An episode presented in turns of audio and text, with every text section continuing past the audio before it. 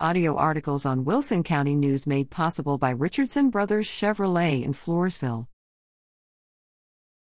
Stamping out hunger.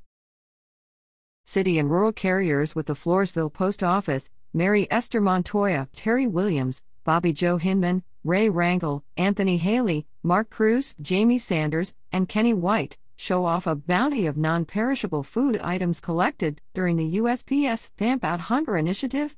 Floresville residents were very generous, leaving donations at their mailboxes to be collected, all to benefit the St. Vincent de Paul Society in Floresville.